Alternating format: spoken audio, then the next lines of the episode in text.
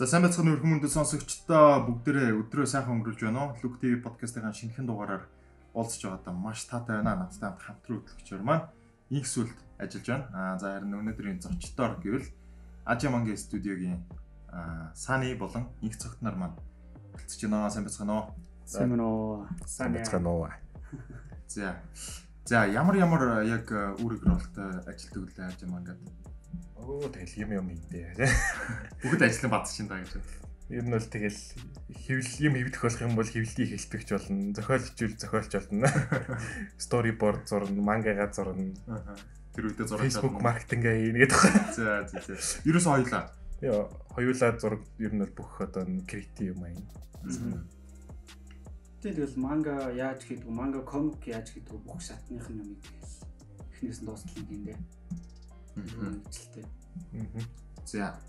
Манга одоо ингээд яг манай монгол залуучууд манга хийгээд ингээд Япон Япон руу явуулж ингээд манай өмнөх зочид бас ярьлаа л да. Аа. Хоёрын үед одоо яадаг вэ? Мангага хийгээд хевлээд одоо яг юм комик болгож гаргах гэх юм ба штэ тий. Э хэвлж бол гаргасан манай ном байгаа. Аха. Аа манай Ажа манга антологи гэдэг ном байгаа. Тэрэн дээр одоо ингээд бидний хийсэн э гадагшаа явуулж исэн бүтээлүүд, шилдэг бүтээлүүд төвөөрөл гаргаж исэн ном байгаа. Тэгээд зурал бүтээлүүд гаргаж байгаа. Одоохондоо төр зогссон байгаа. Одоо юу Wonderland юм үстэй. Wonderland тэгээд Dream Team гэдэг хоёр манга. Манай зурал манга. Гарч байгаа. Тэгээд э өөр чин тэгэл анимашн тэтрэгээд бас өчнөө юм оролцсон хэмжлээ да. За одоо хийж байгаа манганууд нь жишээ нь анимашн болж гарсан гэсэн үг үү те? Гарч ирсэн зүгээр өөр юмний анимашн болсон. Ерөнхийдөө яг өөрсдийнхөө хийж байгаа цуврал мангануудыг аним анимашн болгох санаа байна.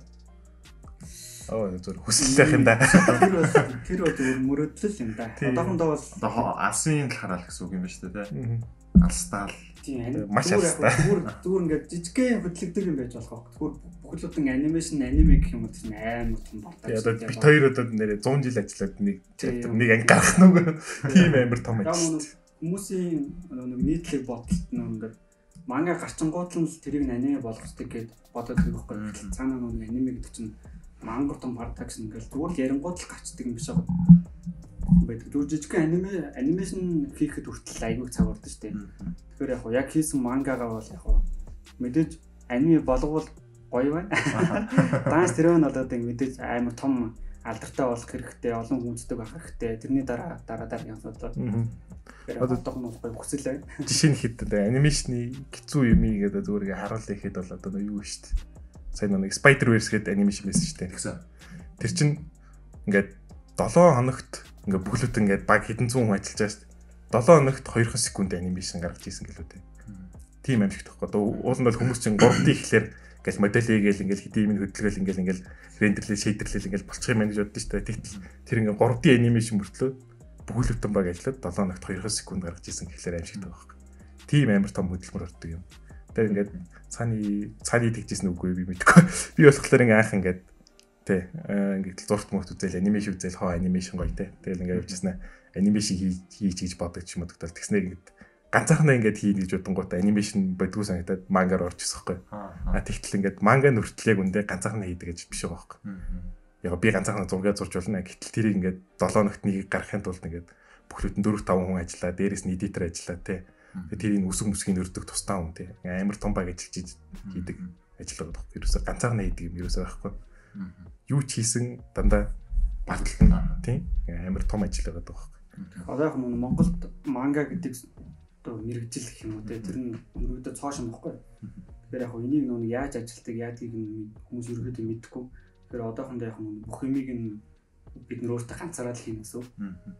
Тийм бог нь бол бүгдийг нь бол бүгдэн баг ажиллаж ийж юм гарна. Гэтэл энэ ингээд хоёр баг Зүг зүг уурах юм. кагэ бүнши хийгээ сууж байна гэдэг.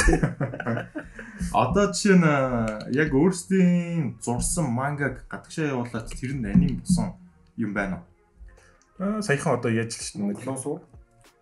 Монголоос Монголоос сурах. Сая ихтэй одоо Япончуудаас гадна өөр хийсэн юм бол Хятадууд өөрсдөө хиттийн аймаг хийжсэн, Солонгосчууд солонгосын аймаг хийж байгаа. Тэгээд сая Филиппинээс анх удаага анимашн Netflix дээр гарч байгаа сургадуулсан.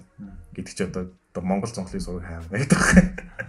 Гэцүү гэцүү. Одоо ер нь Монголын аним бол одоо мөнгө тухл шүү дээ байдаг. Тийм тийм. Сая яг хоёр юм нас мөнгө тухыг гэдэг өрлөх оролцсон тийм. Мундаг залуу шүү. Мундаг агаа шүү. А Ачи манга гэдэг одоо яг энэ студ одоо компани гэж ярил л да. Энэ компани маань хизээнээс одоо үйл ажиллагаа явуулж эхэлж байгаа. Аа 2015 оноос хойш. 2015 оноос хойш 6 жилийн хугацаанд. 6 жил. 6 жил ч нэл юм илээ. Зүг юм гурч юм уу Игээл игэлээс гэдэг. Аа. Ерөнхийдөө гадны зах зээл рүү гарах бодол бол мэдээж байгаа л та. Байгаа. Мэдээж байгаа. Ер нь боломж олцсон хэр байна? Хэр бүгд чинь ер нь Монгол залуучуудын яг энэ аним манганы тал дээр гадагш гарах нөхцөл нь хэр гэдэг юм? Аа За ямар ч бид нар одоо нэг одоо jump гэдэг байгаа шүү дээ. Одоо Naruto, Shonen Jump Shusha. дэлхийн хамгийн том манганы одоо паблишер Аа. Бид нар лөө мангагаа бол явуулж үзчихсэн. Тэгээ яг хөө мэдээж олигтой хариул ирээгүй л дээ. Яг Япончуудын хэлдгээр сугой гэж таарсан дээ гоё байна. Гэтэ мэдээж хангалтгүй. Аа Гэтэ сүүлийн үед ингээд бодоод байхад бид нэр ингээд заажгүй гадагш байгаа яаж яхад Монголд бас мэдээж асуудал боломжууд байгаа. Гэтэ гадагш байгаа гэх юм бол номер 1 боломж нь одоо яг одоо надад болж байгаа бол вебтүүн байгаа даа. Нөө солонгос аппликейшн байгаа дээ. Тийшээ одоо биднэрээ манга зурхай ажгаар одоо айгаа олон хүмүүс вебтүүн гаргаж хийж үзчихсэн юм билээ. Гэтэ яг яг нэг цурал мурал их биш зүгээр вебтүүн рүү зүгээр орлоод үзье гэж юмаа тавьсан. Гэтэ тэнд ингээд нэг фрилансеруудыг дэмжих нэг систем гэх юм уу те тиймэрхүү арай л амархан байгаад байдаг. А Япон болчингууд энэ асар том корпорац те мангар том шалгууртай одоо юу гэдэг амар нарийн байгаад байдаг. Одоо хүссэн хүн болгоно нөө гунгуудыг нөө гоё зүгээр гоёг ингээд авдаггүй. Үнэхээр сайн чанартайг нь авдаг учраас яг хүн болгонд таарсан боломж юм бол Япон бол арай жоон худлаа болчиход байгаа. А зүгээр free creativity тэр хүмүүсийг дэмжиж ингээд болгоод цаашаа өөр өөрийнх нь юм аауд явъя гэх юм бол вебтүүн бол хамгийн тохиомжтой гэж санагдаад байгаа юм. Гэтэ ер нь бол хэрвээ үнэхээр нэг юулээ аз хямранд байвал боломж бол угаасаа хаашаач гарыг ивэл бүх боломж байгаа. Тийм угаасаа интернет байгаа чөлөөтэй болсон. Ингээд одоо энэ 21-р зуун мэдээлэл 90 зуун ер нь бол хүн хаашаа юуг л самрыг ивэл самарч болдог ирүү тэгээд гол нь үнэхээр азтай байх хэрэгтэй. Тууштай хэрэгтэй. Тийм тууштай хэрэгтэй, азтай байх хэрэгтэй. Бүх боломж бол мэдээж байгаа. Гэхдээ айгүй хэцүү. Одоо жишээ бид нар Монголдоо бол ингээд юм хийх юм бол ямар ч өрсөлдөгч юу ер нь бол одоо ингээд зах зээлийн цоо шин тий. Бид нар ингээд ямар ч хамаагүй юм гаргаал тавихад тэрийг ингээд юу гэх тэр ингээд шууд стандартыг тогтоохоор тий. Тийм ингээд шинэ цоо шин ингээд зах зээл байгаа байхгүй юу? Хоосон. Эзгүй зах зээл байгаа байхгүй. Харин бид нар энэчнээсээ шууд ингээд гадагшаа гарах юм бол ингээд нэг туулгалт сэлжсэн гарууд шууд ингээд далаараа номхон далаараа сэлээд орж байгаа байхгүй. Нь тиймтэй адилхан амар том. Ягаан бол амар том. Тийм гэхдээ сэлээд орж болно. Аа миний нэг сонсдог хамтлаг байдیں۔ Америкийн rock хөгжмийн. Тэдний дуучин нь сүүл өөрөө зохиолоо бичээд өөрөө зураад анимашн хийгээд Nyo Yokio гэдэг нэртэй аним гаргаж ирсэн юм билээ. Нэг Америк хүний хийсэн аа одоо Япон хэмээгтэй одоо тийм анимашн гаргацсан л гэсэн үг шүү дээ. Тэгээд тэр нь бас нэг хэсэгт Netflix энэ төр ороод авсан юм байлээ. Тэр яг тэр газруудад бол одоо нэг нэг юу гэдэг. Одоо тэр хүн чинь ингээд олонд танигдсан юм байна тийм. Мань үний хийсэн юмыг одоо манга сонирхдаггүй байлаач мань үнийг сонсдог хүмүүс бол ингээд болол үзэлтэй. Тийм. Тиймэрхүү байгаад байгаа юм л да. Гэтэ яг Монгол залуучууд маань бас ойрхоноос л гадагшаа гарах гэдэг сургууд бол дуулаа л. Тий, ирээдүйд одоо өмнөх одоо цаг болоод өөрчлөгдөж байгаа шүү дээ. Бид нэг бодлоо нэг хэсгийг бодох юм бол одоо аниме манга гэдэг зүйлийг хүмүүс ойлгодог болчихлоо. Тийм ингээд танахаар бас гараад хэлсэн тийм. Гарч хэлж юм тийм. Тэг чинь ингээд амар том боломж ихгүй. Өмнө нь бол тийм юмсээ байхгүй байсан шүү дээ. Тэгэхээр энэ боломж маань ингээд дараа дараагийн ингээд 5 6 жилийн дараа ямар ч жол өөрчлөгдөх юм тийм. Бид нар дураараа юм гаргадаг болох үе ирэх юм билүү. Уунаа сайжраад яваад байгаа байхгүй одоо ч гэсэн тийм. Тэгэхээр л яг боломж бол угаасаа байгаа. Тийм чин чин боломжууд чин тэнээр гарч байна. Хэцүүс магадгүй. Огт огт байхгүй юм бол юм юу байхгүй. Уусаа боломж байгаа. Гэхдээ мэдээж юу ур чадвар юу ч тийм мэдээж угаасаа зам бол хэцүү шүү дээ. Гэхдээ боломж бол хинтж байгаа. Одоо манай дүүнөр бол бүгдээрээ л айгүй гоё чадвартай аялаглаг чин залуучууд бүүнөрөө гарч ирж илээ. Танаа чадчих шүү. За одоо чинь ингээд манга хийгээд ингээд нийтлээд явж гин гэд тэг чинь. Яг энэ манга гэдэг зүйл бүтэх тэр процесс нь одоо бүр анханасаа ямар хөө юм болов? Аа, ер нь бол ингээл бүх юм бизнес ч вэ нүү, кино ч вэ нүү, юу ч вэ бүх юм санаанаас эхэлнэ. Гоё санаатай. Одоо чинь ингээд Монгол хүмүүсийн амьдралч байд юм уу? Эсвэл хамгийн энгийнээр ярил л дээ. Одоо чинь Чингис хаан одоо буугаад ирж ич гэдэг юм уу? Те ингээл төрхөний санаа юу ч хийж болно шүү дээ. Хамгийн мангар юмнаас хамгийн тийм дип үнцэг юм. Тэрнээс эхэлнэ. Тэгээ тэрнээс үргэлжлүүлээд нөгөө санаагаа улам баяжуулна. Тэгээ тэр санаануудаа концепт болгож гаргана те. Ийм дөрүүд ийм ийм ийдэг. ертөнцийн ийм тийм те. Ийм дүрмтэй ийм те. Ийм шинжлэх ухаантай ийм физиктэй. Бараг л тоглооны девелопмент юм гейм энжин хийж байгаа юм шиг те. Тэгээд мэдхгүй мөртлөө амар мэдж байгаа шүү. Тэнгүүтээ нэг зохиол гарчлаа, концепт гарчлаа. Тэнгүүтээ цаашаа нэг хэрвээ зохиолч нь ингээ гоё болж ийна гэх юм бол тэрийг storyboard буюу одоо нэг плана гаргахгүй. Киноны нэг зураг, киноны зураг гэдэг штэ. Тэрийг ийн. Тэр нь ерөөсөл баг манга ерөөсөл баг нэг хүний хийдэг кино байхгүй. Одоо чи зохиолоо бичиж дээ. Кинонд зохиол байгаа штэ. Зохиол байгаа. А тэнгүүтээ storyboard плана хийж. Кинон дээр бас байгаа. Тэрийгүүгээр кинонд зураг авалт хийхгүй те. Тэнгүүтээ би нөгөө өнцгөө тавьж ийн, нөгөө гэрэлтүүлгээ хийж ийн те. Тэнгүүтээ дөрүүдээ зурхтаа нэг ингээд царайных нь хөрөл мөрлөг гаргаж ийн. Өөрөө бараг жүжигч юм болцсон ингээд энэ нөхөр ингийн царайгаар ингээд нөгөө жүжигчнээ жүжиглүүлж байгаа байхгүй. Тэгээ бас тэгээ давхар нөгөө нэг энийг жоохон ингэж ярахгүй бол энэний ингээд эмоц нь харагдахгүй мэн те. Нөгөө найруулгаас гэж байгаа байхгүй. Ер нь бараг ингээд киноны процесс тэнгүүтээ аа нэг киноноос нэг өөр юм анимашнтай адилханаар нэг эдит нь төрөл хийгддэг буюу storyboard дээр эдит хийгддэг аа бис юу байгаа юм хартлаа. Тийм. Одоо ингээд яг хуучин цагт бол ингээд цаасан дээр зураг болгодог байсан. Одоо бол ингээд сүүлийн үед нөгөө Padmed Wacom дээр зураад байгаа шүү дээ. Та хэд болохоор яг ямар аргачлалаар зурж байна? Тийм дижиталаар. Дижиталаар. Тэгээ одоо нөгөө юу нэ байгаа. Цаасан дээр зурдаг хүмүүс бас байгаа. Тэр бол юу юм тийм гарахгүй шүү дээ. Бодос гарахгүй. Аа дижиталаар зурх нь мэдээж илүү хурдан. Тийм арай жоохон давуу талууд давуу талтай. Гэхдээ яг одоо өнгө будагнаас ахуулаад тэгэл давуу тал зөндөл. Тийм давуу талтай. Гэхдээ бас яг тэр давуу талтай гээд амар хурдтай болчихно гэсэн юм байхгүй. Бас яг л адилхан нөгөө зурдгаараа зовоол. Гараараа зурж байгаа юм чинь хурд бол яг адилхан. Гараа ингээл жилтэл ингээл зурдгаараа зурдтал зугна. Ерөөсөө зүгээр ингээд яг биерээр зурж байгаад үзгэр зурж байгаа юм шиг л яг зүгээр л өөр багаж хэрэгсэл гэсэн. Хүмүүс нөгөө нэг та гараараа зурд юм уу? Цаасан юу юу гэлээ дижитал гараараа зурд юм уу? Компьютер дээр зурд юм уу? Аа тийм аль аль гараараа зурна. Тийм хоёулын нь гараараа зураад байгаа юм хүмүүсээ асууж байгаа нь болохоор дижиталаар зураад байгаа юм уу цаасан дээр зураад байгаа гэж асууад байгаа тэгснэ яг хамгийн нэттэй нэг. Ойгоо янгууд ингээд хитэн коноптараа болчт юм биш үү ингэнгүүт компьютер чинь зурчт юм биш үү за одоо гарч бас тийм одоо технологи технологи арай арай гараа юу юм бол арай л гараагүй л арай тийм хад зурж байгаа. За манай сүлдээ бас намайг бодох юм бол аним манга нэлээд хүн сонирхолтой. Тэгээ сүлдээгээс маань асуух асуултууд бас байгаа сүлдээд маань. Одоо юу ч асуулт. За гоё кино мэн ярил л та. За нэр кино ямар кинонууд үзэж байна. Одоо байнгын л аним манга үзэл байдгүй л байх л та. Хүмүүс бол нийтлэг ойлголтоор бол тэгжэл ойлгож ойлгодог юм шиг байна лээ шүү дээ. Ой тэгэл гой гой сар кинонуудыг төгждөг шүү дээ. Тэг завтай болохоор тий. Бага бахта амар үздэг байсан. Кино аниме аниме кино мөн. А яг одоо нэг хүүхд үзчихэл 10 жилийн хүүхд үзчихэл бид эдийг одоо гөх жаахан байх чинь одоо бид нар ч гөхч үү штэ. Жаахан байх чинь одоо телевизээр л гэдэг л штэ. Тийм тийм бусад телевизүүд дээр Наруто Маруто гараад тэр мэрийг л үзээл. Орой болгоно нэг гэлс хичээлээ тарангууд гэлс гэрлүүгүүгээл нөгөөт үзэх гээл. Тэгэл тэгж явж байгаа л одоо нэг ингээ компьютер компьютер тэ интернет интернет болоод ирэнгүүт арай нэг жоохон юм юм аа ингээд дээлч мэжлээ. Үзэж чардаг юмны төвшин дээлч мэжлээ тэ ягаас ингээ. Одоо бол яг нэг битүү ажиллаад болохоор нэг баян аниме үзээд гарсан болгоныг үзээд явах зав байхгүй. Тэгээ оны ажил нэг бид нар чинь нэг одоо дөрөвс нэг жоохон хөшин болцсон хүмүүс.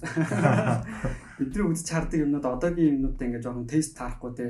Тэнгууд ингээд одоо гарсан шинэ анимуудыг бас үзэж чадахгүй үзэнгууд нь дундаас нь хаягдаг ч юм уу те. Сонирхолтой санагдсан магадад. Тиймэрхүү болсон. Тэгээ одоо яг нь тийм амар аниме манга үздэг үздэг бол биш. Гэхдээ ингээд яг гоё чанартайг нь үздэг ч юм уу те. Яг гоёо үздэг ч гэх юм. Үзвэл анх үзчихснээрээ дахид үздэг ч гэх юм яг одоо яг үзэгтэй болохоор ингээд мэдээж мэрэгжлийн талаас нь илүү үздэг болсон. Одоо энэ яаж зүгээр 50 ингээд юм enjoy хийж чадах гэсэн гэдэг. Яг тэгээд байх шиг байна. Аа. Яг нэг өөр юм хийдэг хүмүүс болохоор ингээд зүгээр enjoy хийж ерөөс чаддаг. Энэ ингээд одоо энэ дүр нь ингэчих юм бол тэгчлээдээ гэж толгой дотор бодогдоо. Одоо энэ ингэх юм бол тэгнэ гингууд яг тэгэл. Тийм л тийм. Одоо сүүлийн үед бол яг гоё кино чи юу үзлээ? Сая өчигдөр л урж дээр нэг баримтат кино үзсэн юуны талаар хөлн бүм мэддэг үздэг бол Sir Alex Ferguson-ы Never Give In гэдэг лаг баримтат кино гаргасан байлээ. Тэрний хүүн хийсэн. Тэр нөхрийн киног үзэж одоо хамрын савсааж ирэхлээ. Ингээд одоо нэг хөлн бүмийн улаан пен. Өөрөө одоо нэг хөлн бүмийн дринтинг манга байгаа штэ. Аа зөө зөө. Тэгэл хөлн бүр амьсгалаа. Тэгээд өөр чинь зүйл юу? Аа тий Invincible гэдэг анимашн симбэл гэсэн. Тэр зэрлэг гэсэн. Тэн таад үзсэн мэт. Утсан сүулт. Аа. Сар гарны өмнө. Тэрний ингээд одоо супер хиро комик шээ супер хиро комикнес сэтүүлсэн юм шүү дээ. Одоо чинь Marvel DC ч гэдэг юм те. Ингээд одоо сүүлийн үед ингээд Marvel DC-ийн киноноос ингээд харангууд яг нэг барууны юу гэмдэ зохиолын стил гэх юм уу тэр ингээд аюу харагдах одоо манай Климбатер байгаа. Эсэгтлийн Вилн байгаа. Тэр хоёр хоорондоо зодтолтож маш идэн те. А тэгтэл Invisible дээр ингээд тэр ингээд супер хиро комик мөртлөө. Тэгээ Баатрийн нэр нь Invisible буюу дийлдэшгүй те. Тийм нэртэй мөртлөө байна нөхөр. Комикныхоо дөрш бэлт зодолж байгаа байхгүй. Тийм дийлдэж мэдгүй байгаа юм юусоо юу ч байхгүй заяа. Тэгэхээр тэр нь ингээд супер хиро комик мөртлөө нэг ингээд юм нөөрөө байхгүй. Тэр нь юу вэ гэхлээр бүх юм ингээд зодон цохоно шийддэг юм аа цаашаага develop хийхдээ яадаг гэхэлэр ингээд нөгөө нөхөр чинь ингээд энэ зүгээр л хүмүүсийг зодоод шорон руу шидэт байхаар юм шийдэгддэг юм байна. Энэ юусэн энийг шийддэг сүүлийн арга биш юм байна. Тэгээ мань нөхөр яадаг гэхэлэр нөгөө хүмүүстэйгээ эсгэтлийн дөрөвтэйгээ ярилцаж эхэлдэг байхгүй. Ярилцаад ойлголцож эхэлдэг. Ой юу ингээд нөгөө супер хиро комик чинь ингээд хөгжиж штэ тэ. Нийш юм юу гэх юм. Тийм гарч. Тэр нь айгүй надад айгүй гоё санагдсан. Илээ сонсогдчихээн. Аа. Үзмэр л юм байна. Тийм. Тэр стори. Тэгээ одоо бол ялч нэг Marvel бол бэлдэхгүй шүү дээ. Тэгээ Steel Invisible шүү дээ. Супер кино жанрыг бол одоо ингээд нэг нэг шугамд барьж байгаа байхгүй. Тийм стандартыг татсан. Стандарт тэгээд нэг тунгууд нэг хүмүүс шинэ юм илүү супер хирог арай өөр өнцгөөс нь харах хүсэж байна тий. Тэр одоо нэг boys moise-гийн супер хиро жанрыг ингээд идэж хэлж байгаа гоё юм байгаа байхгүй. Тэр яг хүмүүсийг одоо тиймэрхүү юмыг үл үзээсэй гэж хүсэж байна. Тэгвэл тэгээ Marvel DC бол хоёлаа ийм ч гэсэн яг үндэ яг нэг байхгүй. Яг л нэг адилхан зүгээр баатар зүгээр бүх зохиолыг ингээд зүгээр схем системээр гаргаад үзэх юм бүгд яг нэг нэг шугамтай гарч ирдэг. Тэгэхээр яг өөр өөр талаас нь харуулсан тэр нь аюу гайсан. Үзэрийг зөвлөлийн үзэг юм байл.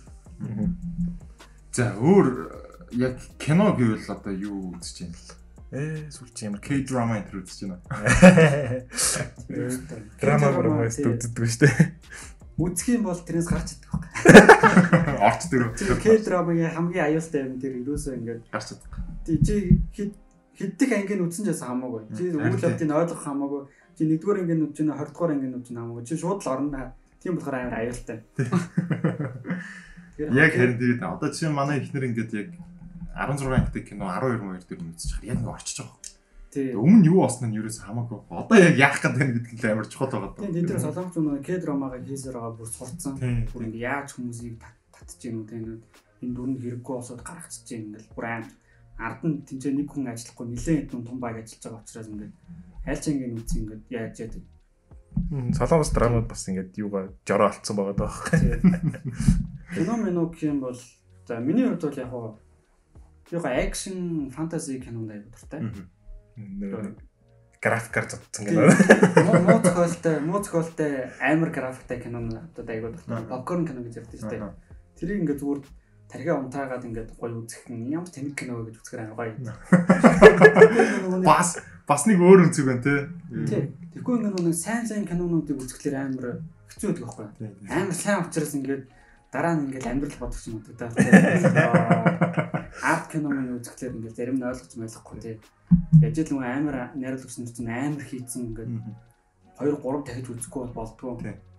Тийм болохоор би нэг сайн кино үзэх Солонгосын нэг ангитай кино үзэхээс нэг аль аль болох зайлс хийдэг.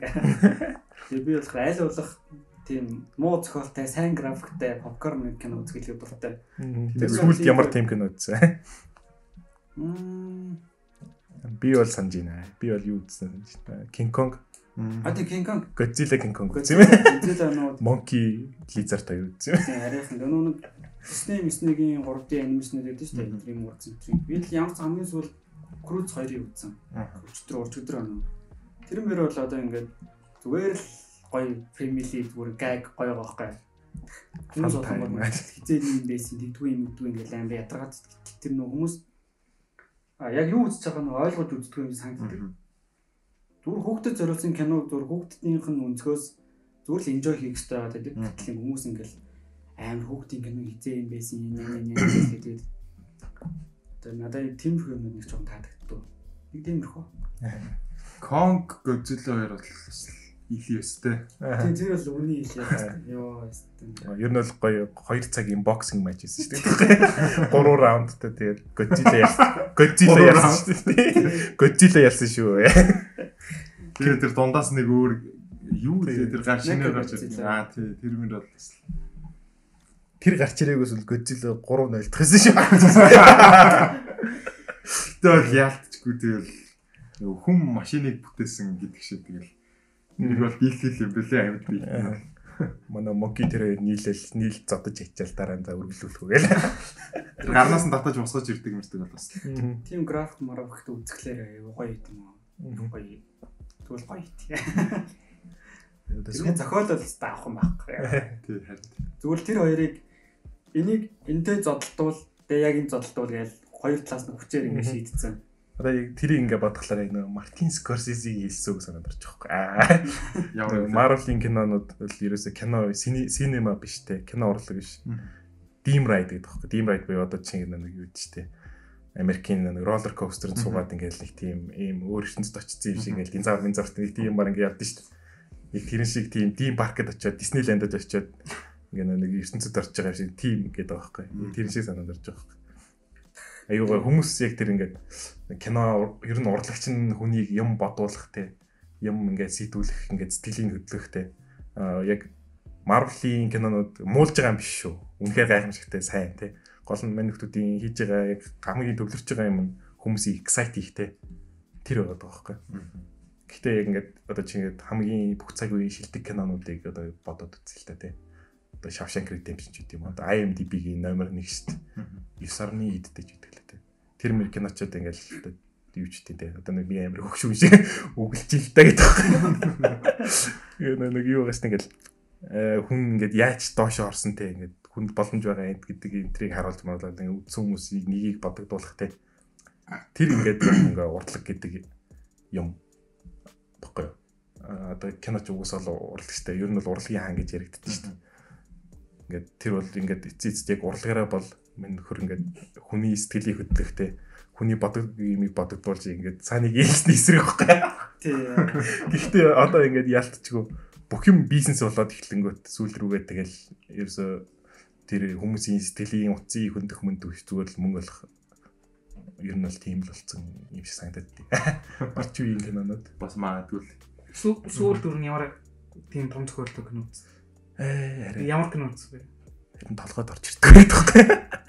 Орч ирсэн хүн болго ерөөсөө сүлдэгцэн кино ерөөсөө Тэгээ арай ерөөсөө ингээд яг цаг гаргаж кино үзэх юу амар боломж айгүй болохоор. Аа. Яг э, миний яг сүулт үзсэн чи ер нь зүгээр яг хамгийн их сандаг кино гэвэл одоо төрний хэлсэн Shawshank Redemption уусаа классик тий. Тэр нэг э, 12 Angry Men гэдэг бас нэг тэр киног үзчихсэн аа. Courtroom drama гэх юм.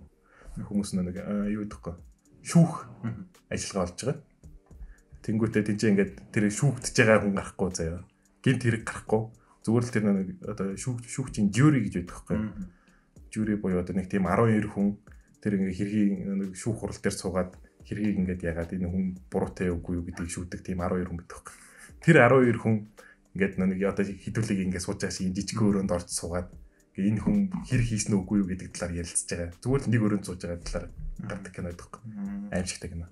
Тэр стори кино. Аа, Өөр гоё орж үзмэр юм байна. Нэр нь юу гэлээ? 12 Angry Man 12 ууртай хүн. Ууртай эрэгтэй хүн. Тэнгүүтээ өөр гоё кино чи юу байлаа. Э Dead Poets Society гэдэг кино байна. Нэг хиний тоглосон Робин Уильямсын тоглосон. Тэр айгүй гоё кино. Э би бас нэг тийм шүлэг мүлэг бичдэг л дээ. Гэхдээ бас тийм ингээд ингээд тийм уянга яруу найрагтай энэ нэг ийм урлаг мурлагаас нэг тийм мэд- мэдрэл биш мэдрэл гинэ. Ийм мэдрэмж аваад нэг тийм гоё ингээл нэг жоохон ингээл хамрын савсаа хэрхэл тэ. Нэг тийм гоё ингээл сэтгэл мэтгэл нь уяраал нэг тийм ингээ гоё гоё болд нь штэ. Тийм болдог хөхгүй би ингээд элдв гоё юм үзэхлээр. Тэр киног үзээд айгуу гоё болчихсон. Тэгээд тэрнээ айгуу жоохон гонхтой ч гэсэн айгуу гоё кино. Бас нэгийг бодогдуулмаар. Арт кино ер нь хэр үзэж байна?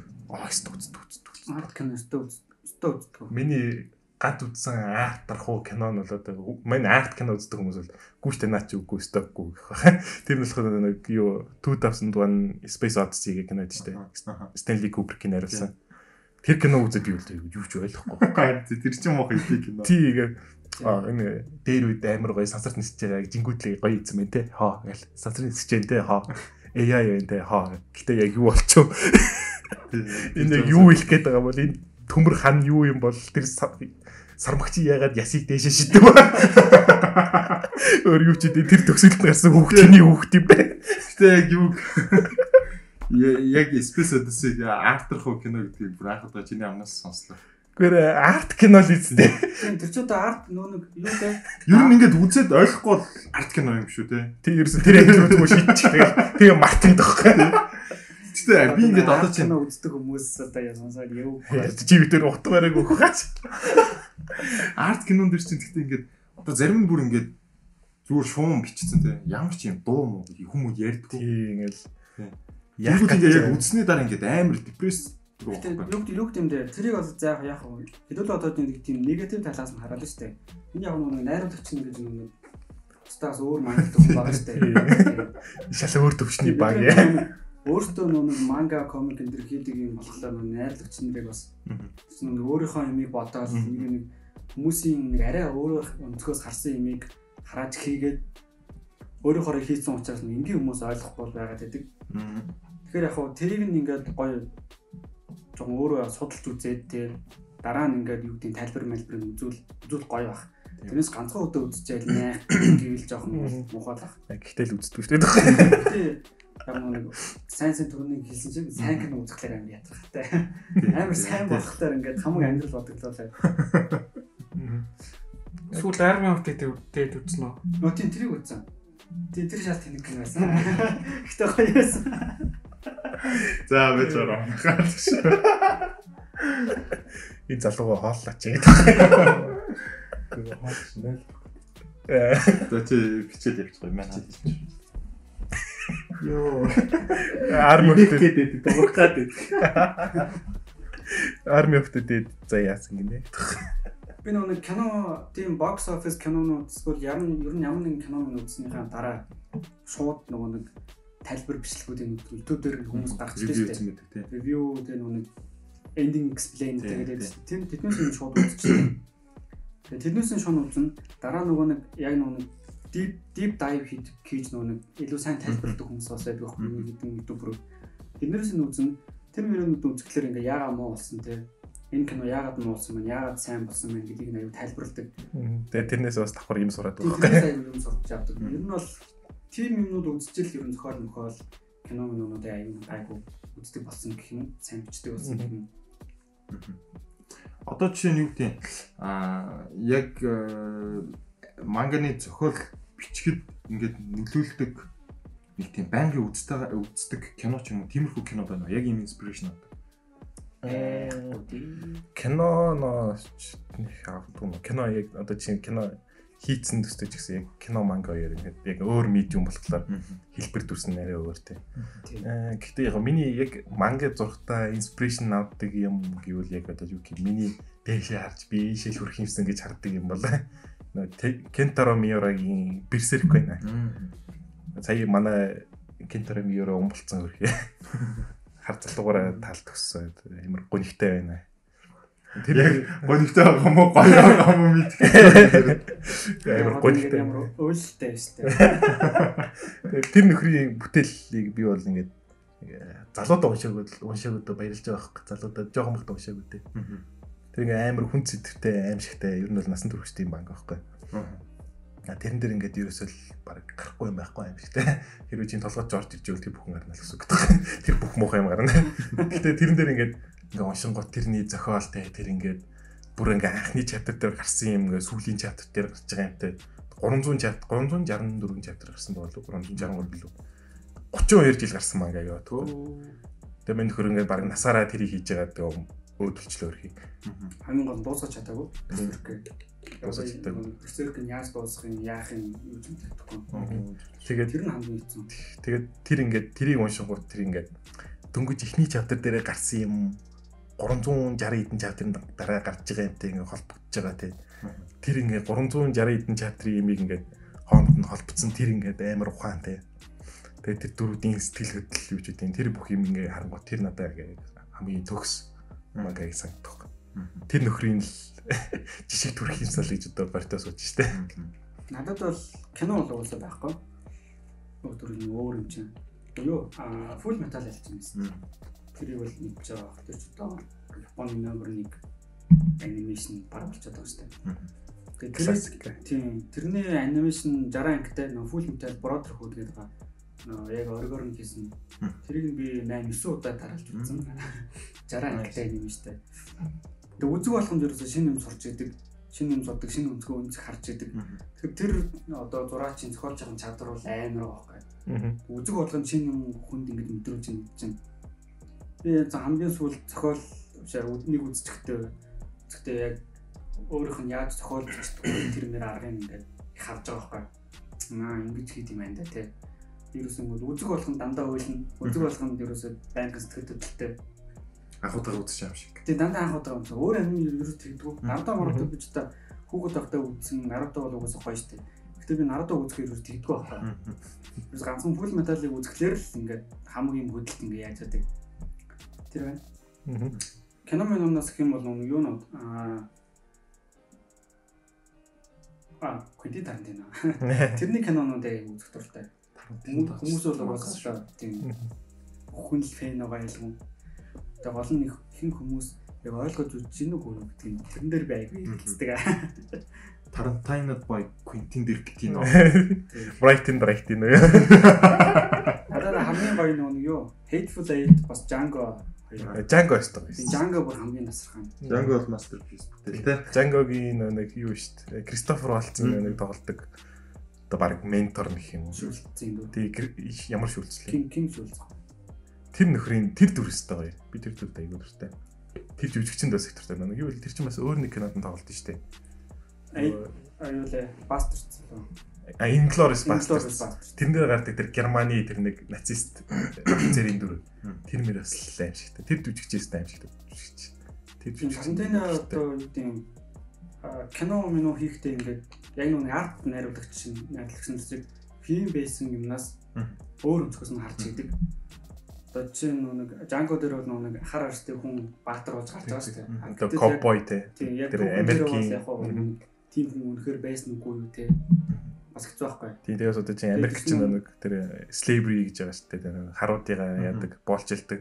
Тэр үед ингээд одоо хар ковбой байлгсан гэж гарч ирэнгүүт айгүй тийм бас те тэр Америкт байдаг э, хар арьстай өнгөт арьснуудад бас айгүй гоё тийм юу үзүүлж байгаа байхгүй. Өөрөө цагаарсан юм шүү дээ. Тэгээ өөрөө бол цаг арьстай хүн. Тэгэхээр миний хөрөөс ингээд гоё тийм юм гаргаж ирж үзүүлж байгаа байхгүй. Надад бол яг уу Тарантино тэрийг хийхдээ тийм нэг нөө controversial гэж. Мгм. Controversial нэг тийм юм Маргаантай. баруун зүүнний үзүүлэлт ядаргаатай нүүд байдаг шүү дээ. Тимийг бодохгүйгээр зүгээр л би гоё баатарын дүр бичмээр байна. Тэр нэг Кобой Баатар баймаар байна. Аа. А тэр нь ингээд Slaves Баатар болж байгаа тэр шатыг би харуулмаар байна гэж бодсон учраас ингээд тэр Баатрын нэг хэрхэн боол байгаагаас нэг Баатар болж байгаа тэр шатыг ингээд бүр гоё гаргасан байдаг байхгүй. Яагаад тэмцмээр байгаа те. Яагаад ингээд баатар болмоор Мгм. тэрийг ингээд амар гоё ингээд нарийн дараалттай гаргацсан. Тэр нь болоо гэдэг гэтэл хүмүүс болохоор ингээд нөгөө баруун зүүнийхээ хөвцлээс болоод ингээд ядаргаат ядаргаат өмөрхнө хүмүүс гэдэг нөгөө Америкчууд л та Тэгээд тэр хэрүүл мэрүүлч яах вэ? тий. Тийм болохоор нөгөө тамтанаг тэр кинонууд нь аяга гоё. Тэгээ хамгийн гол нь нэг диалогууд нь амар сайн байдаг. Харилцан ярианууд. тийм өөрөө нэг хамгийн юм бичдэг болохоор ингээд өөрөө бүх дүрэндээ орно тий тэгээ тэр дүр яа ямар байх вэ яа ер нь л амар гоё хоёр ер нь гейминг тэр сонирхолтой. Гоё шүү дээ. Гейм мөнгөд бол дуртай. Тэгэхдээ би бол өөрийгөө хэлэхгүй. А, Би бол одоо хамгийн casual trash gamer аа. Гэтэ ер нь бол одоо нэг онлайн тоглоомоос илүү юунд л single player story тоглоом дуртай дуртай болж байгаа. Яг яг. Би бас нэг тийм. Хамгийн сүүлд юу тоглосон. Сүүлд хамгийн сүүлд нөгөө нэг Spider-Man Miles Morales гэдэг. Хоо яа гоё. Би бас тэрийг одоо тоглож үзэх юмсан гээл одоо гортоор сууж энэ. Spider-Man яг PS4-ийг тоглож чад араас нь Miles Morales-ийг тоглоод. Би одоо тэрийг бол одоо ихний юуг нь бол э, Геймплейг нь. тийм геймплей YouTube-ээр л үзсэн. Айгуу гоё юмсан. Би одоо тэрийг тоглоно. Тоглоно гэж занцсан байна. Сүүлд байгаа. ямар тоглоом тоглож. Сүүлд үү? Сүүлд чинь би Cyberpunk-ыг тоглосон. Аа nice. Cyber- Дуусна уу? Cyberpunk-ыг 260 цаг тоглосон. Одоо би 3 дахь тоглоод тоглохгүй хүлээж байгаа. Одоо шинэ DLC гарахаар 3 дахь тоглоно. Нэг нэг тоглоом тоглохлаараа дандаа нэг юу чиний фул метал үзсэн шиг би дахиад тоглолт заяа. Яа тийч. Чи наа яах юм чи. Яах чи. нэг тоглоом ба дахиж тоглоом дахиж тоглоом тоглоом. Гэхдээ уусаа яаж ч үгээд тэр experience яг ингээд тэр тоглоом ингээ байгаад байдаг. Одоо чи чита шит юм те. Чита ч юм бол ингээ хүмүүс зүгээр ороод cheat code хийгээл цагдаа буутах гэж л ордон штэ. Би болохоор тийм чи зүгээр нэг story те тэр ингээл зүгээр машин унаал тэгэл тэр Америкийн Лос Сантос хотоор ингээл далаарг яаж байгаа машин унаад яг явах айгүй гоё идэх хэрэг надад. Яг надад унах машин байхгүй чи. Яг надад Ferrari явахгүй би тийчээд байна штэ. Тийг өөрөө ч. Тэнгүүтээ тийм миний одоо яг хамгийн хамгийн хамгийн хамгийн дуртай тоглоом гэвэл юу вэ? Тэгээ Cyberpunk хийсэн студийн CD Projekt Red хийсэн Witcher Аа. Гурав. Тийм. яа тэр тоглоом шүү Талцуу дээ. тоглолт, Гайхамшигтай. Тийм. Хамгийн гайхамшигтай. Би тэрийг бас 200 хэдэн цаг тоглосон. Дахиад тогломоор байна. Яа тий одоо 200 хэдэн цаг тогсон гэдэг ингээд бичиж аваад яваад идэв. Steam дээрээ өгсөн нэг статистик нэж чинь. Арай л орк юм асууч. Тэгээд мэдгүй хүн байсаа ягаад хэлгээд. Cyberpunk-ыг зүгээр э, тоглоод яг нэг гарсан өдөр нь татаж аваад стрим стрим хийгээд тоглосон. Аа Тийм. Аа зүг зүг. Nice. Тэгсэн чинь маргаашнаас нь бүр болохоо болж тий. Монголд стрим хийсэн бүх хүмүүс их болохоор яатсан гэсэн чинь нөгөө график дээр асуудал гараад гацаад явдггүй бүр зүг зүгээр явчихсан тоглоом. зүг зүг. Тэгээд тэр одоо бас ямар ч асуудал гарсан. Тэгээд нэг апдейт апдейт гарсан гэсэн тэгэл тэрнээс нь оч тоглоогүй шүү дээ. Ер нь бол жоохон нэлээ маргаантай асуудалтай хэрүүл уралтай. Уу? Одоо арай гайгүй болоолах юм билий. Тэгээ ер нь нугийн тоглоом нь жоохон түүхий гаргаад анх хүмүүс гарахтаа гүү. Тэгээд тэр чинь бүх асуудалтай л болж Одоо зүгээр яг одоо хэдүүлээ гоё амар гоё хэрүүлээ хэлэм ярьцгаая л тий. Тоглоом бол мэдээж аа, хангалтгүйгийн хувьд жоохон хангалтгүй заяа. Мгм. Гэхдээ тоглол болохоор болохоор байсан. Тэр ч юм уу PC-д тоглосон хүмүүс бол PlayStation 4 дээр арайж байгаа асуудлууд төр байсан баг. Тэгээд хүмүүс жоохон нэг тийм юу гэмдэ. Аа одоо чи медиа гэх юм одоо энэ юу шүү дээ. Одоо юм хэвлэл мэдээл гейминг журнализм биш тэрөөсөө зүгээр бүх төрлийн одоо сэтгүүл зүй дандаа негатив юм дээр явдаг болохоор зүгээр ингээд хаана ямар хэрүүл маргаан гараа тэрийг дивэрдэг. Тэр нь ингээд дивэрж явсараа хүмүүс ингээд тоглож үзээгүй мөртлөл наа чи муу үстэй тэгж яриад байгаа байхгүй.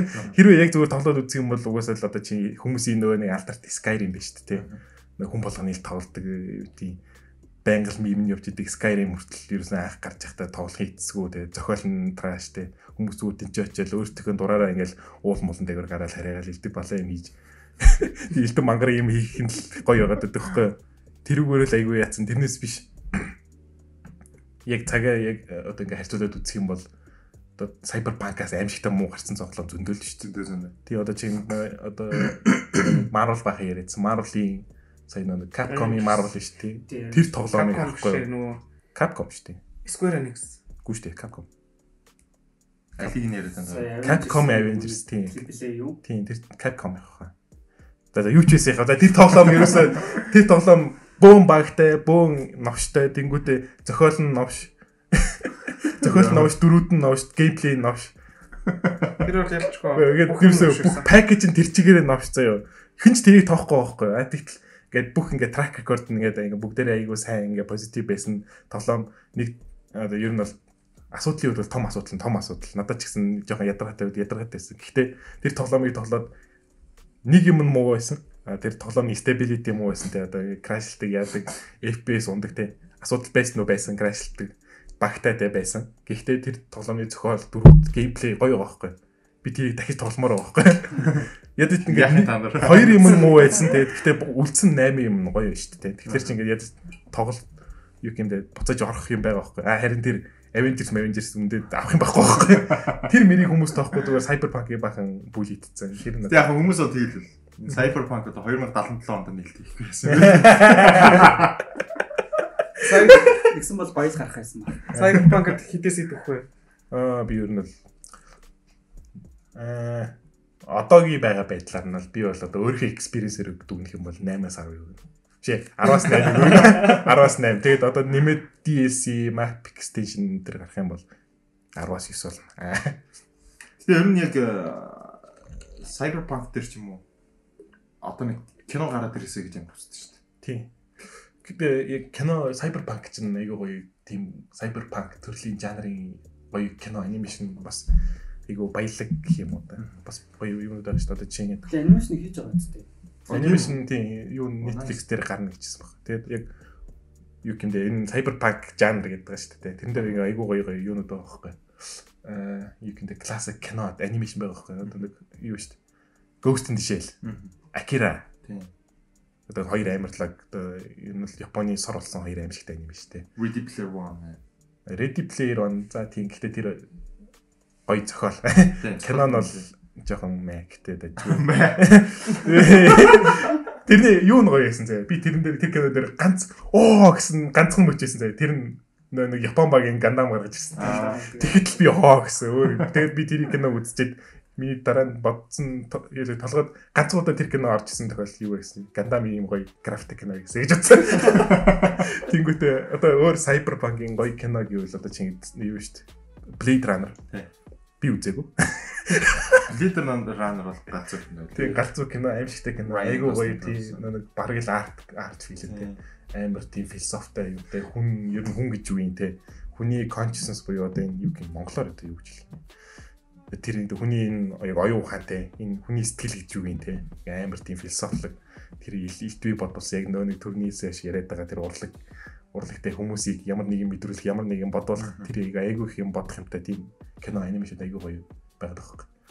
Яг төрний ярьсан тэр арт гэдэг бас тийм юун дээр cyberpunk дээр бас тийм байдаг хөөх. Тэгэхээр бас нэг нэмэх бас нэг позитив point байгаа хөөх.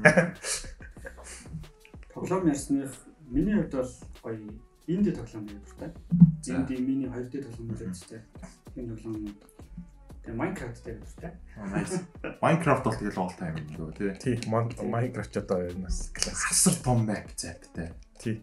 Ерөөсө гол нь ингээ амар гоё creativity тоглоом хөөх. Тэгээ нөө хамгийн гоё нь ямар зохиол авахгүй өөрөө бүх юмаа хийж болсон. Тэрийг бас хүн жоох хүмүүс тоглодог шүү. Би одоо 29 настай Minecraft одоо хүртэл тоглодог. Тэндээс хэзээ жижиггүй.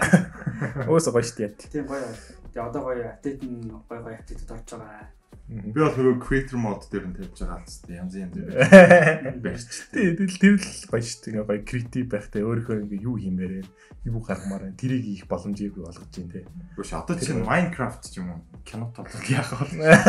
Бас нэг зам. Minecraft ч гэдэг зохиолтой анги байна шүү дээ. дээ. Minecraft гэхгүй яг мэдээж боломжийн хувьд л боломж байгаа. Үнэхээр тэр зохиолч гэдэг юм уу санаач гэдэг юм үнэхээр гоё санаа яргаж ирээд хийх юм бол үнэхээр гоё байж болно одоо чи юу ч гэдэг те Minecraft дээр сүнс гарч ийл те. Эсвэл хоёр хүн Minecraft дээр холбогдоод игээл хоёр хүн би би дээр дурлж байгаа моралж байгаа гэдэг. Юу ч гэдэг байж болно шүү дээ. Ерөөсөө хязгаар юм мэдээж. Тэгээд кино тоглоом ярьсныг бас ингээд миний боддог нэг юм байдаг байхгүй. Аа одоо та нар юу гэж бодож байна? Тэгээд кино урлаг одоо би түр хэлчихсэн шүү дээ. Кино кино урлаг ер нь урлагийн хаан гэдэг. Тэрэн шиг ер нь явандаа миний бодлоор аа урлагийн хаан тоглоом болох юм шиг байдаг. Одоо чинь одоо манай сүлдээ хүүхэд болох үед ч юм уу тий. Бас маань гэх үү те. Тий. Ягаад вэ гэхээр а чи нэг одоо урлагийн хаан гэдэг манай нэг найз бэлгүн бүби ярьж ирсэн байхгүй бүр дэвид. Ингээд хүмүүс ингээд киног урлагийн хаан гэдэг. Гэтэл кино кино урлагт хичнээн сайн гайхамшигтай гэсэн нэг султал байгаа байхгүй. Тэр нь юу вэ гэхээр нэг хүний вижнэр явдаг. Буюу найруулагчийн вижнэр бүх юм явдаг. Одоо чи тэр зохиол төр те үнэхээр гайхамшигтай хот хүүхэн байлаа зэ. Дэлхийн хамгийн хөөрхөн хүүхэн байжээ ингээд тэр хөөрхөн хүүхнийг нэг найруулагч сонгож байгаа байхгүй. Тэр найруулагч тэр киног үзэх бүх хүмүүсийн өмнөөс тэр хот хүүхнийг сонгож өгч байгаа байхгүй. Одоо хамгийн байж болох хүмүүсийн төсөөлөх жишээгээр ярих л те. Цааны цааныгийн гоё хот хүүхний надад таалагдахгүй юм байна.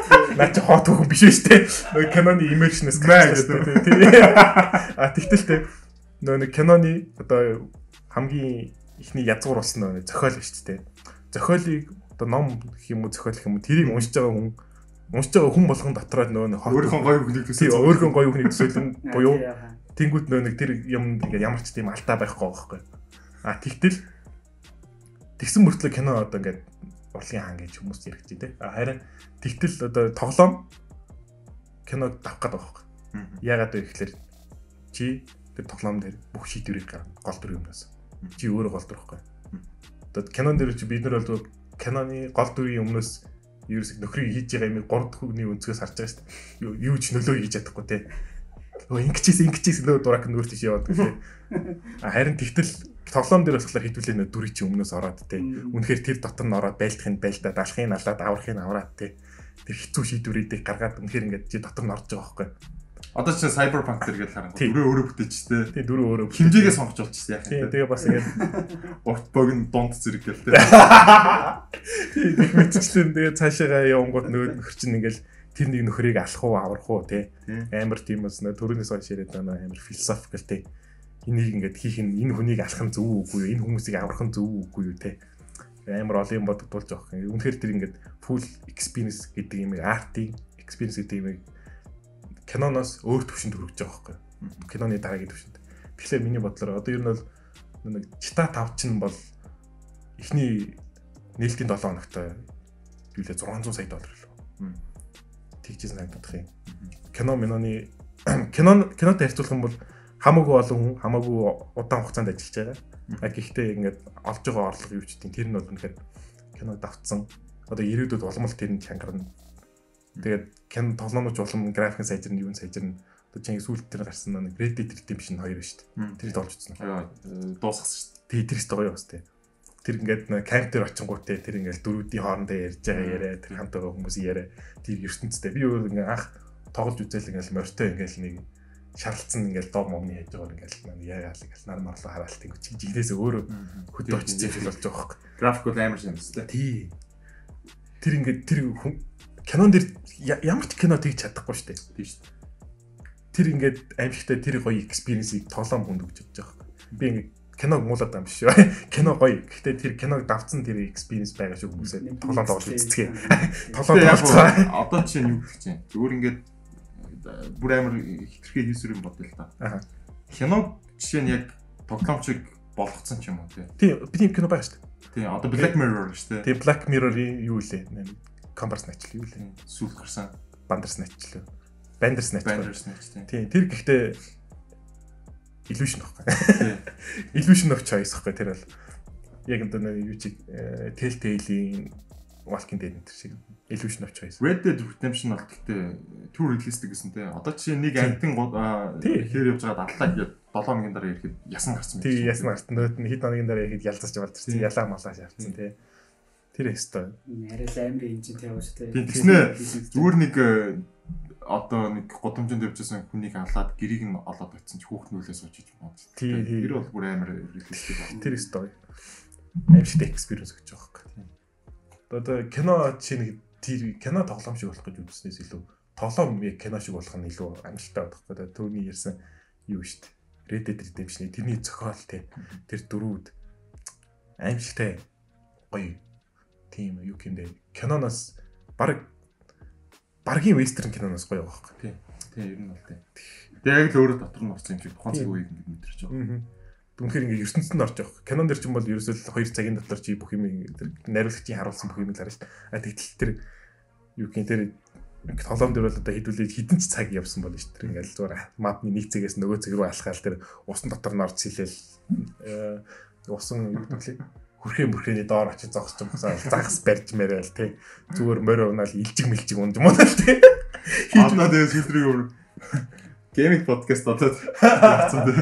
Үгүй яхаа одоо тэгэл Кино дээр тоглоом юм байна тийм. Одоо л яйл хүчтөрж орж ирж байгаа зах зээлтэй. Ялт арай л арай л хүчтэй. Тэгээ одоо тэгээ сүүлийн жилүүдэд өмнөх жилүүдээс харьцуулахад асар их стримнүүд гарч ирж тээ. Тоглоомны нийлүүлч гэсэн асар их болчихсон. Лан ганц тоглоомыг тоглож experience авах биш. Тоглож байгаа хүний үзэж бас experience авдаг байна. Тийм. Тэгэхээр амар бас медиа гэдэг юм одоо хүмүүс шал болж байна. Одоо чинь сая карантин боллоо шүү дээ. Хүмүүс кино театр руу явж чадхаа байлаа. Тоглоом тоглох шүү дээ. Тэгээ хүмүүсийн хүмүүс бөөнөрөө гэртээ байхлаар нөө бандвит интернетийн юу хурд мод муудаж цаадаа тий. Хүмүүст ингээд энэ одоо үед контент тий медиа гэдэг юм ямар хэрэгтэй болж байгаа энэ бизнес ямар том болж байгаа гэдгийг ингээд харуулж байгаа байхгүй.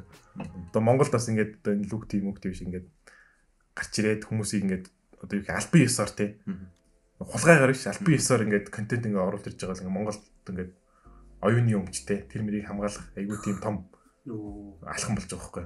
Тэр бол өстой хамгийн хамгийн гоё юм. Одоо бид нар ч өөрсдөө нэг мангад хүмүүс учраас тимний хохирож болсон нэг өөр гадаадын манга кино зөндөд байхгүй. Хулгаагаар манга нар бүгдсэн. Хүмүүс ингээд тарагдсан. Гэтэл тэрнээс нь ингээд орлого нь өөрт нь орж ирдгүү тий. Ингээд хүмүүсийн амьдрал яваад байгаа. Цаана хүмүүсийн амьдрал явж идэг, санаа явж идэг Тийм болохоор ингээд юмыг өмнө юу гэдэг аль биесний өмчтэй үзэндэг бол амар гоё. Үнэхээр гоё соёл юу гэдэг тийм. Тийм Монголд одоо тэгээ тэр соёл тогтож байгаа айгүй гоё байхгүй. Тоглоом авахтаа чи мөнгөөр нь тоглож авах юм бол илүү гоё дүн төрдөг тийм. Одоо тэгтээ сүүлийн үед тийм ер нь бол бас залуучууд хайцсангүй өөр болсон тийм. Одоо чи манай залуучууд өстой мундаг. Одоо яг ингээд л ярьж штэ тоглоом крактаж авахаас илүү Steam-ээс нь худалдаад авч л да тий. Тэнгүүт одоо тий байнгын DLC нэр нь байнгын апдейт нэр нь ядч л онлайнаар тоглож болно тий. Харин хүүхдүүд тэгдэг болцсон байхгүй. Би миний диний үед чинь бол нэг юу вэ нэг CD пакетны газар очиод тийм тоглоом байна уу гэж нөгөө тийм кракт CD-г нь хотлож авдаг тийм л байсан. Burn хийгээл кракт. Марус марус гээл. Тийм. CD-н дээр нөгөө юуг ин кодыг ингээ бичсэн. Нөгөө тийм ихлээр анзаардаг юм. Тийм. Болдгоо малтгүй ч ах шиг тийм. Тийм. Олон тэрийг хин хаана ямар хүмүүс хийж байгаа ямар ч мэдээлэл авах хаа байл. Одоо л ингээл цаана ямар хүмүүс яаж хийж байгаа гэдэг тэр бол мэдээд авчихна. Юм хөгтөөд ингээ Монголд ингээд энэ соёл дэлгэрч байгаа л аюу гай баг. Гэтэ яг хожимдож бас дэлгэрч байгаа ч гэсэн ерөнхийдөө бас нэг үе бодвол хайцсангуу гайгүй болж амар хурдцангуу тийм аюу нэлээ хурдцтай хурдцтай гинт аюу хурдтай дэлгэрч байгаа юм манай Монголд. Тийм одоо чинь одоо нөгөө нэг iPhone дээр нэг юм YouTube-ээс дуугийн татаад авчдаг аппликейшн байдаг байсан шүү дээ. Тийм. Тийм. Тэрийг одоо тэгээд хин хэрэглэхгүй л шүү дээ. Apple Music гэдэг төлөөлөл Spotify цаа. Apple Music-т нөө сард хитэн төгсчилдэг лээ. Тэрүүгээрээ хөгжмөө шууд стримдэж сонсоод тэр чинь ингээ өөрсдөөс хэрэгцээг хангаад. Монголд өртөлтөнд мөнгө төлөө. Монголд өртөл өөрсдөө нэг яадаг тийм сайт маяг аппликейшн аппликейшн юу л хуурч гэлээ юу ч лээ. За за тэгээд бас оюуны өмчний тэр гээд нэг ярьсных юу яаж аа? Манай Лүк ТV подкастын зүгээс хоёрт Лүк ТV-гийн премиум багцын эрхийг бас бэлгэлж байгаа шүү. Оо баярлалаа. Ороод гоё кино үзээ. Гоё аниме үзнэ. Тэгээрэй. Нэг юу лээ? Сабтай болоо тавтай болоо. Юу? Аниме гарахтаа. Орчуулах нь текст саб сабтай. Аа subscribe. Юу нэ байлал нөө. Саб одоо орж ирж байгаа. Subscribe гэж нэ. Subscribe. Уул тавтай одоо саб нэгтэй. Тавтай аниме үзмээр л даанч хүмүүс нөгөө нэг Одоо тэгтээ бас юу гэж байгаа. Хоёр одоо нэг нэг ингээд зурж мурдаг хүмүүс бас дизайн энэ гэж бас л хөө. Ерөнхийдөө TV-гийн интерфейс нь өөрчлөгдөж байгаа. Шинэ дизайнтай болж байгаа. Nice nice. Тийм илүү гоё бас яг тэр гадны бидний бас үзэж үлгэрч шаадаг тэр гоё аппликейшнуудтай адилхан журмаар бас ажиллаж эхлэх гээд байгаа. Оо nice. За тэгээд премиум эрхийг та хоёрт өгч байгаа шүү. Баярлаа. Люк ТV-хэнтэй баярлаа. За яг дараа сар дахиад ирж ярьлаа гэж болно.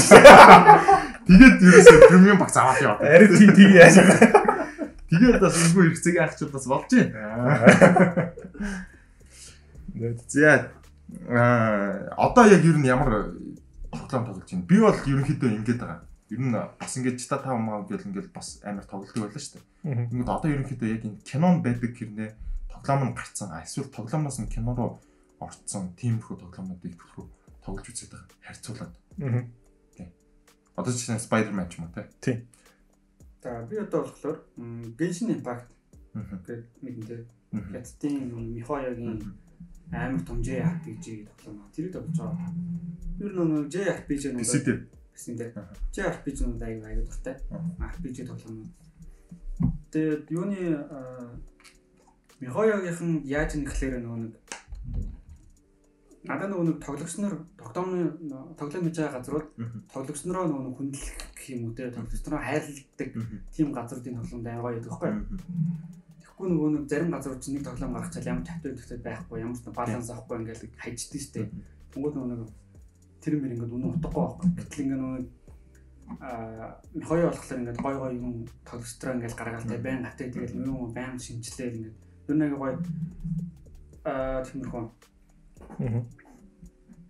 За Аа кинотой тоглоом гэх юм бол би хамгийн сүүлд юу тоглосон юм? Batman. Аа. Дээр би тоглоом л та. Гэтэ Batman-ийн өчнөн кино байгаа. Тэгээд Batman-ийн тэр нэг Чиний юуны тоглоомч бас байна. тийм өчнөн тоглоом байгаа. Яг одоо хамгийн сүүлд гарсан нэг юу гаш тээ. Arkham Knight юуны исэн э, ямар хийж чинь. Тэр бол бас тэгтээ зураг лентер nice л. Тий одоо ч гэсэн үндэ байж л байгаа байхгүй. Лаг зургалтай. Тий. Тэгээ гол нь тэр тоглоом нэг Spider-Man тоглоод чи мэдэрсэн тээ. Мгм. Яг Spider-Man шиг болж байгаа. Мэдэрч байгаас тээ. За, Чи Spider-Man болцсон юм шиг та тэр хотоор ингээл нэг юугаараа swing хийгээл үхвшвэл барилга дундуурыгээ сүлжээл нисэл тэ. Яг тэр шиг Batman-ыг тоглохлоор яг Batman болцсон гэсэн байхгүй. I'm vengeance. Batman гэснээс нь юу нэ? Nolan-ы Batman гоё тэ. Тий. Nolan-ы Batman шүү дээ. Heath Ledger-ийн Joker те. Тий. Тэрний эхний анги нь арай жоохон сул ихтэй гоё эхлэл. Тийм үгтэй. Хоёрдугаар анги нь best. Хоёрдугаар анги дээр нь бас яг нэг төрөнд ярьсан. Нөгөө нэг урлагч яадаг байхгүй. Сүүлд нь нөгөө нэг одоо үзээгүй хүн байгаа бол спойлер өгч шүү аа. Тэгээд сүүлд нь Канада төгсөлд нь хоёр зай байд штэ. Нэгэнд нь иргэдтэй нөгөө талд нь нэг юу цэргийн бишээ зэрэглээ хоригдлуудтай тийм. Аль төрүүлж нөгөө конод дарсан нөгөө тэгээд дэлтлээд амьд үлдэнэ. Тэгтэл ингээд нэг хүмүүс э, тэрүүгээр юу харуулж байна гэх юм бол ингээд хүмүүс ийм муухай өөдгүү амиа хичээсэн шүү гэдгийг нөгөө Бэтмен нэгээд ойлгох гэдэг байхгүй. Joker тэгж нэг яг гэдэг чинь тийм зүйлийг ойлгох гад Бэтменийг эвдлэх гэдэг байхгүй. А тэгтэл хүмүүс тэгдэг байхгүй. Хүмүүс хүн чанар байдэн шүү гэдгийг ингээ харуулж байгаа байхгүй. Тэр их гоё. Тэр одоо юу гэх тэр ийм гүнзгийтэй ийм хичнээн су- супер патрийн комикны кино чинь уулнал ингээл зүгээр л манай супер патрийн нэг ийм нэг бокс мөкс нь яатсан. Эм бариу уцтай баг бачка хөвдөн зодоол нөөдөө шорон чидэл тэгэл яадаг нэг тийм фан кино гэдэг гítэл тэр ингээд айгуу гоё тийм тэрний дараагийн төвшнтэй юм гүнзгий юм хүний юм бодуулах тийм гарангууд тэр ингээд жинхэнэ урлаг болж байгаа хөөх. Одоо ч гэсэн классик те. Өчнөө юу яасан анхны Оскар авсан супер патрик кино. Оо nice. Хитлэжрийн Жокер ажилласан. комик чууг нь бол анх тиймэрхүү зориулттай шүү дээ. Философи хуу гэх юм. Тэгээд бид нарт одоо нэг баатар гэж юу байх вэ? Шудрагос гэж юу байх вэ? Тэр сум хүүхдүүдэд Тийм justice гэдэг тийм сайн тал муу тал одоо яс суртахуун морал гэдэг юмыг тийм моралыг заадаг юм. тийм хүүхдүүдэд одоо тэр зам эрэгтэй хүүхдүүдэд ер нь л угсаал супер патрик үнэтэй хүүхдүүд байгаа. Гэхдээ эвчлэн хөвгүүдэд чиглэсэн гэх юм уу. Тэгээ даas нэг сүүлийн үед нэг Marvel хэтэрхий хүчтэй болоод нэг Vision True хараад байна. Тэгэхээр нөгөө нэг нөгөө комикныхаа үндсэн нэг амин юмыг алдчихж байгаа байхгүй. Тэрийг нөгөө нэг өөр өөр нөгөө лаглаг найруулагч нараас арт найруулагч нар нэг гоё харуул харуулсан харуулад лого явж байгаа шүү. Тэрний нэг нь одоо нэг Nolan-ы Batman. Тэрнэр бол амар философик. Гэтэл одоо Marvel-ын кинонууд төр л тийм амар философитой амар юм бол байхгүй шүү дээ.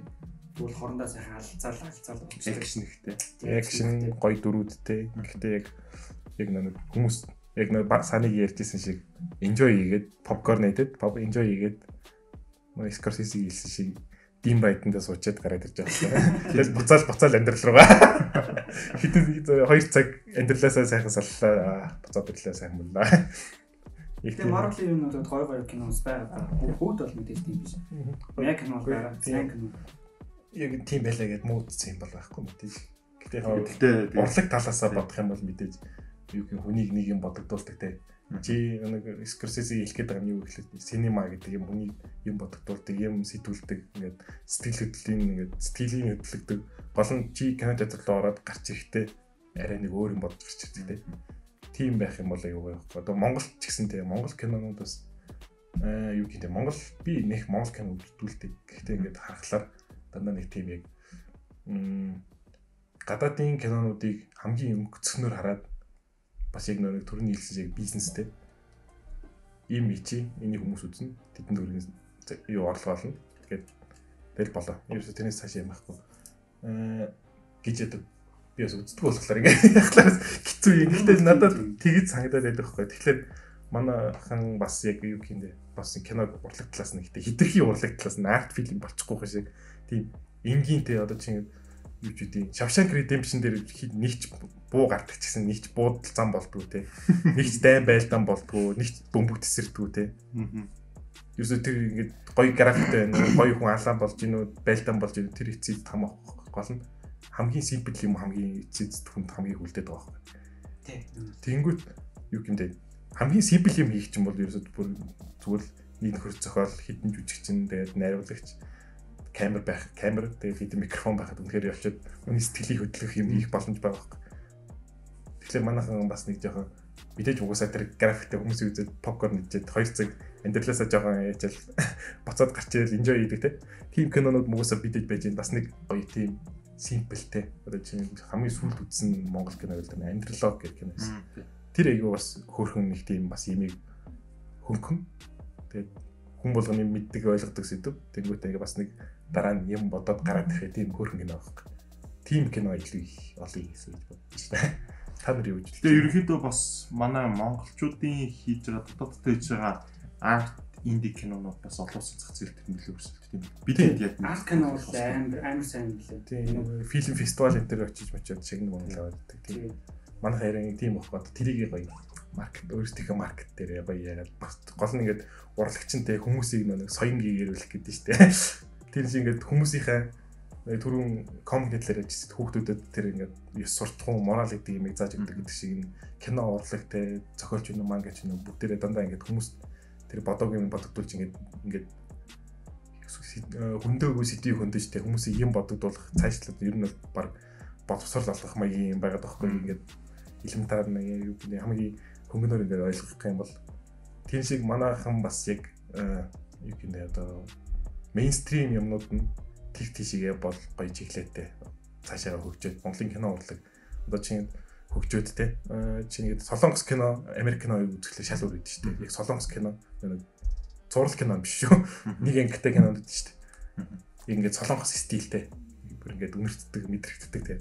Хятад кино ч гэсэн. Бас тэгээ Франц кино ч гэдэг юм уу те тэр шиг Монголын киноны стилтэй одоо цааны битүүр яг нь Монгол манга гэдэг тэр стил тэр имийг ингээд Монголда өөрсдийн тэр үндэсний юм байгаад байгаа юм. Тэр юм хөгжим хөгжүүлнэ байна. Хөгжөөсэй гэж хүсдэг. Үндэсний identity гэдэг айгүй чухал юм байгаа юм. Тэгэхээр одоо нэг Монгол кинонууд чинь бас нэг бичнээ муу ч гэсэн хүмүүс амар үздэг гэдэг нь шүү дээ. Тэгэхээр бол яах нь яалч нь бидний нөө хүмүүсийн үзэгчдийн мэдлэг гэх юм уу те тэр нь арай жоохон бага юм шиг санагдаад тийм нөгөө сайн юм үзэж яадгүй те яадгүй гэх юм ингээл. Нөгөө кинонууд нь гарч лээдэг нөгөө драмууд нь гарч лээдэг те. Нөгөө л хорсон шогуудаа үзчихлээдэг те. Тийм болохоор нөгөө хүмүүс хүмүүс нөгөө эрэлтэн байгаад байгаа учраас хэрлэн байгаад байгаа учраас нөгөөдөл ингээл нэг юм бодохгүй. Дараах үзье гээл байдаг гэж магадгүй баг. Эсвэл зүгээр л байгааг л үзчихдэг болохоор тэгдэм болоо гэдэг. Яг гоо манай өмнөх дугаарт өргөл ороод ярьчихсан л да. Аа Монголд жил одоо 20-с 30 кино яг дотоодын зах зээлд ингээ шинээр нөлөөдөг кино. За. Тэгээд тэдгээр кино нийлээд нэг 8 тэрбум төгрөгийн ашиг орлоготой байт юм байна. Тэгээд тэр 8 тэрбум төгрөгийн ашиг орлогын 50% одоо 4 4 гаруй тэрбум төгрөг ч юм уу. Тэрийг ерөөсөө нэг хоёр хон кино л эзэлдэг гэсэн. Тэгэхээр ч бас ингэ хүмүүс үзээд байгаа байхгүй тийм хүмүүс л амар үзчихдэг. Одоо чинь байдаг бог Монголын хамгийн өндөр орлоготой кино гинэ. 1.7 тэрбум. Тэр өстой гоё. Тэр бол үнэхээр сайн кино байсан. Манайхан гэхдээ бас яг энэ түүхэн юм уу барьж явал бас гой гой юм уу гарахаар та. Цохол нь одоо ерөөхдөө баг бэлэн байна л гэсэн үг шүү. Хэрэг яг ингээд манайхан яг тийм юм байгаа байхгүй юу? Өчнөө Монголд ингээд зураг авалтаа хий гэсэн чинь ингээд гоё газар нь байна, нутг нь байна тий. Э түүхэн байна. Тэг түүхэн хүмүүс нь байна, дүр нь байна тий. чаддаг хүмүүс нь байна. Тий. Одоо бас ингээд бас ингээд жоохон улс төр ирэх юм бол соёлын яамтайч болчлоо тий. Энийг үрээ ингээд ягаад Монгол хүмүүсийн Монгол соёл, Монгол түүхээ гадагшаа гаргаж гаднаас саяны Монголын одоо нийт Монголдо эвлэж байгаа мөнгө 8 тэрбум төгрөг биш тий. А тэгтэл хэдүүлээ ямаа гадагшаа гаргаад гаднаас 8 тэрбум нэмээд оруулаад ирэл л тий. Гэх мэтчлэн ингээд юмаа цааш нь ягаад бас ингээд ганц энэ соёл гэдэг юм чинь ганц кино мино урлагаар яахгүй зогсохгүй шүү дээ. Энийгээ гадагшаа гаргаад Монголоос сурталчилах юм бол Монгол руу бас нэмээд хилээдэн болж байгаа гэдэг юм тий. Ингээд айгу ганц зөвхөн нэг юм нэг юмдаа хүрээлэгдэхгүй байх. Тэр нь ингээд нэг юм нь сайн гаргаад ярих юм бол нөгөөх нь ингээд өчнөө салбарт руу нөлөөлж байгаа байхгүй. Тэгээд тэрийн цаашаагаа явах юм бол буцаад эргээд Монголын эдийн засгтаа айгу гоё эргээд нөлөөлж болох юм өчнөө гоё боломж байна. Манайхаа Монгол юм дэмжээрэй. За за хэд минут цаг цаг. За за тэгээд үнэхээр бас авштай гой гой зүйлсийг ярьлаа. Айгу философик ярьж जैन тэгээд. Ерөнхийдөө нэг манга анимны талаар л бас төлхөө ярих болов гэсэн бас гоё яг зах зээл талаас нь яг тэр философи талаас нь гоё ярьлаа тэгээд сүлдө таалагдав. Сүлдө одоо сүүл рүүгээ зүгээр сонсоо сууч. Сүнсээс анхны сонсогч нь дээ. Бараг тийм тий. За рейтинг хийгээрээ 5 5 даа. За за тэгээд өнөөдрийнхэн дугаарыг бас энэ хүргээд өндөрлөе. Манай подкастын өрөө маань бас бид эдийн ярианд халаад айгүй халуун болчлаа. Үс гарч байна. Халуухан яриа бол. Халуухан халуухан Гэтэ бас нөгөө нэг төрөний ярьснаар нөгөө чиний халуухан надад халуухан биш гэж асуулаа. Тэр зэгтээ тэр зэгтээ айгүй үнэн те. За за тийм байна сонсогчдоо тэгээд өнөөдрийн маань дугаарт Ажа манга студиогийн сааны болон их цагт нар оролцлоо маш одоо нэг нэг мүлжүүртэй гэдэг шиг маш мүлжүүртэй яриаг бас өрнүүллээ. Тэгээд хамтран хөтлөгчөөр хамт ажилласан сүдэдэ баярлаа. Хоёр зочиндоо баярлаа. Тэгээд түрүүнийхээ бэлгийг бас дахиад хэлчихье. Loop TV-гийн премиум багцыг бас та хоёрт бэлэг болгон барьж байгаа. Баярлаа. Бид хоёрыг хүлээн авч ярилцаж ингээд хоёрын амиг сайн халаас нь баярлаа. Тэгээд нэг сонссон хүмүүстээ бас баярлаа. За бэлэг яг тэгээд сонссон хамт байсан бүх сонсогч нартаа баярлаа. Ман тэгээд эх 7 өдрийнхаа дугаараар эргээд уулзсан сонсогчдоо. Зочдод баярлаа. Тэгээд өдрийг сайхан өнгөрүүлээрэй. Бай бай. За баярлалаа.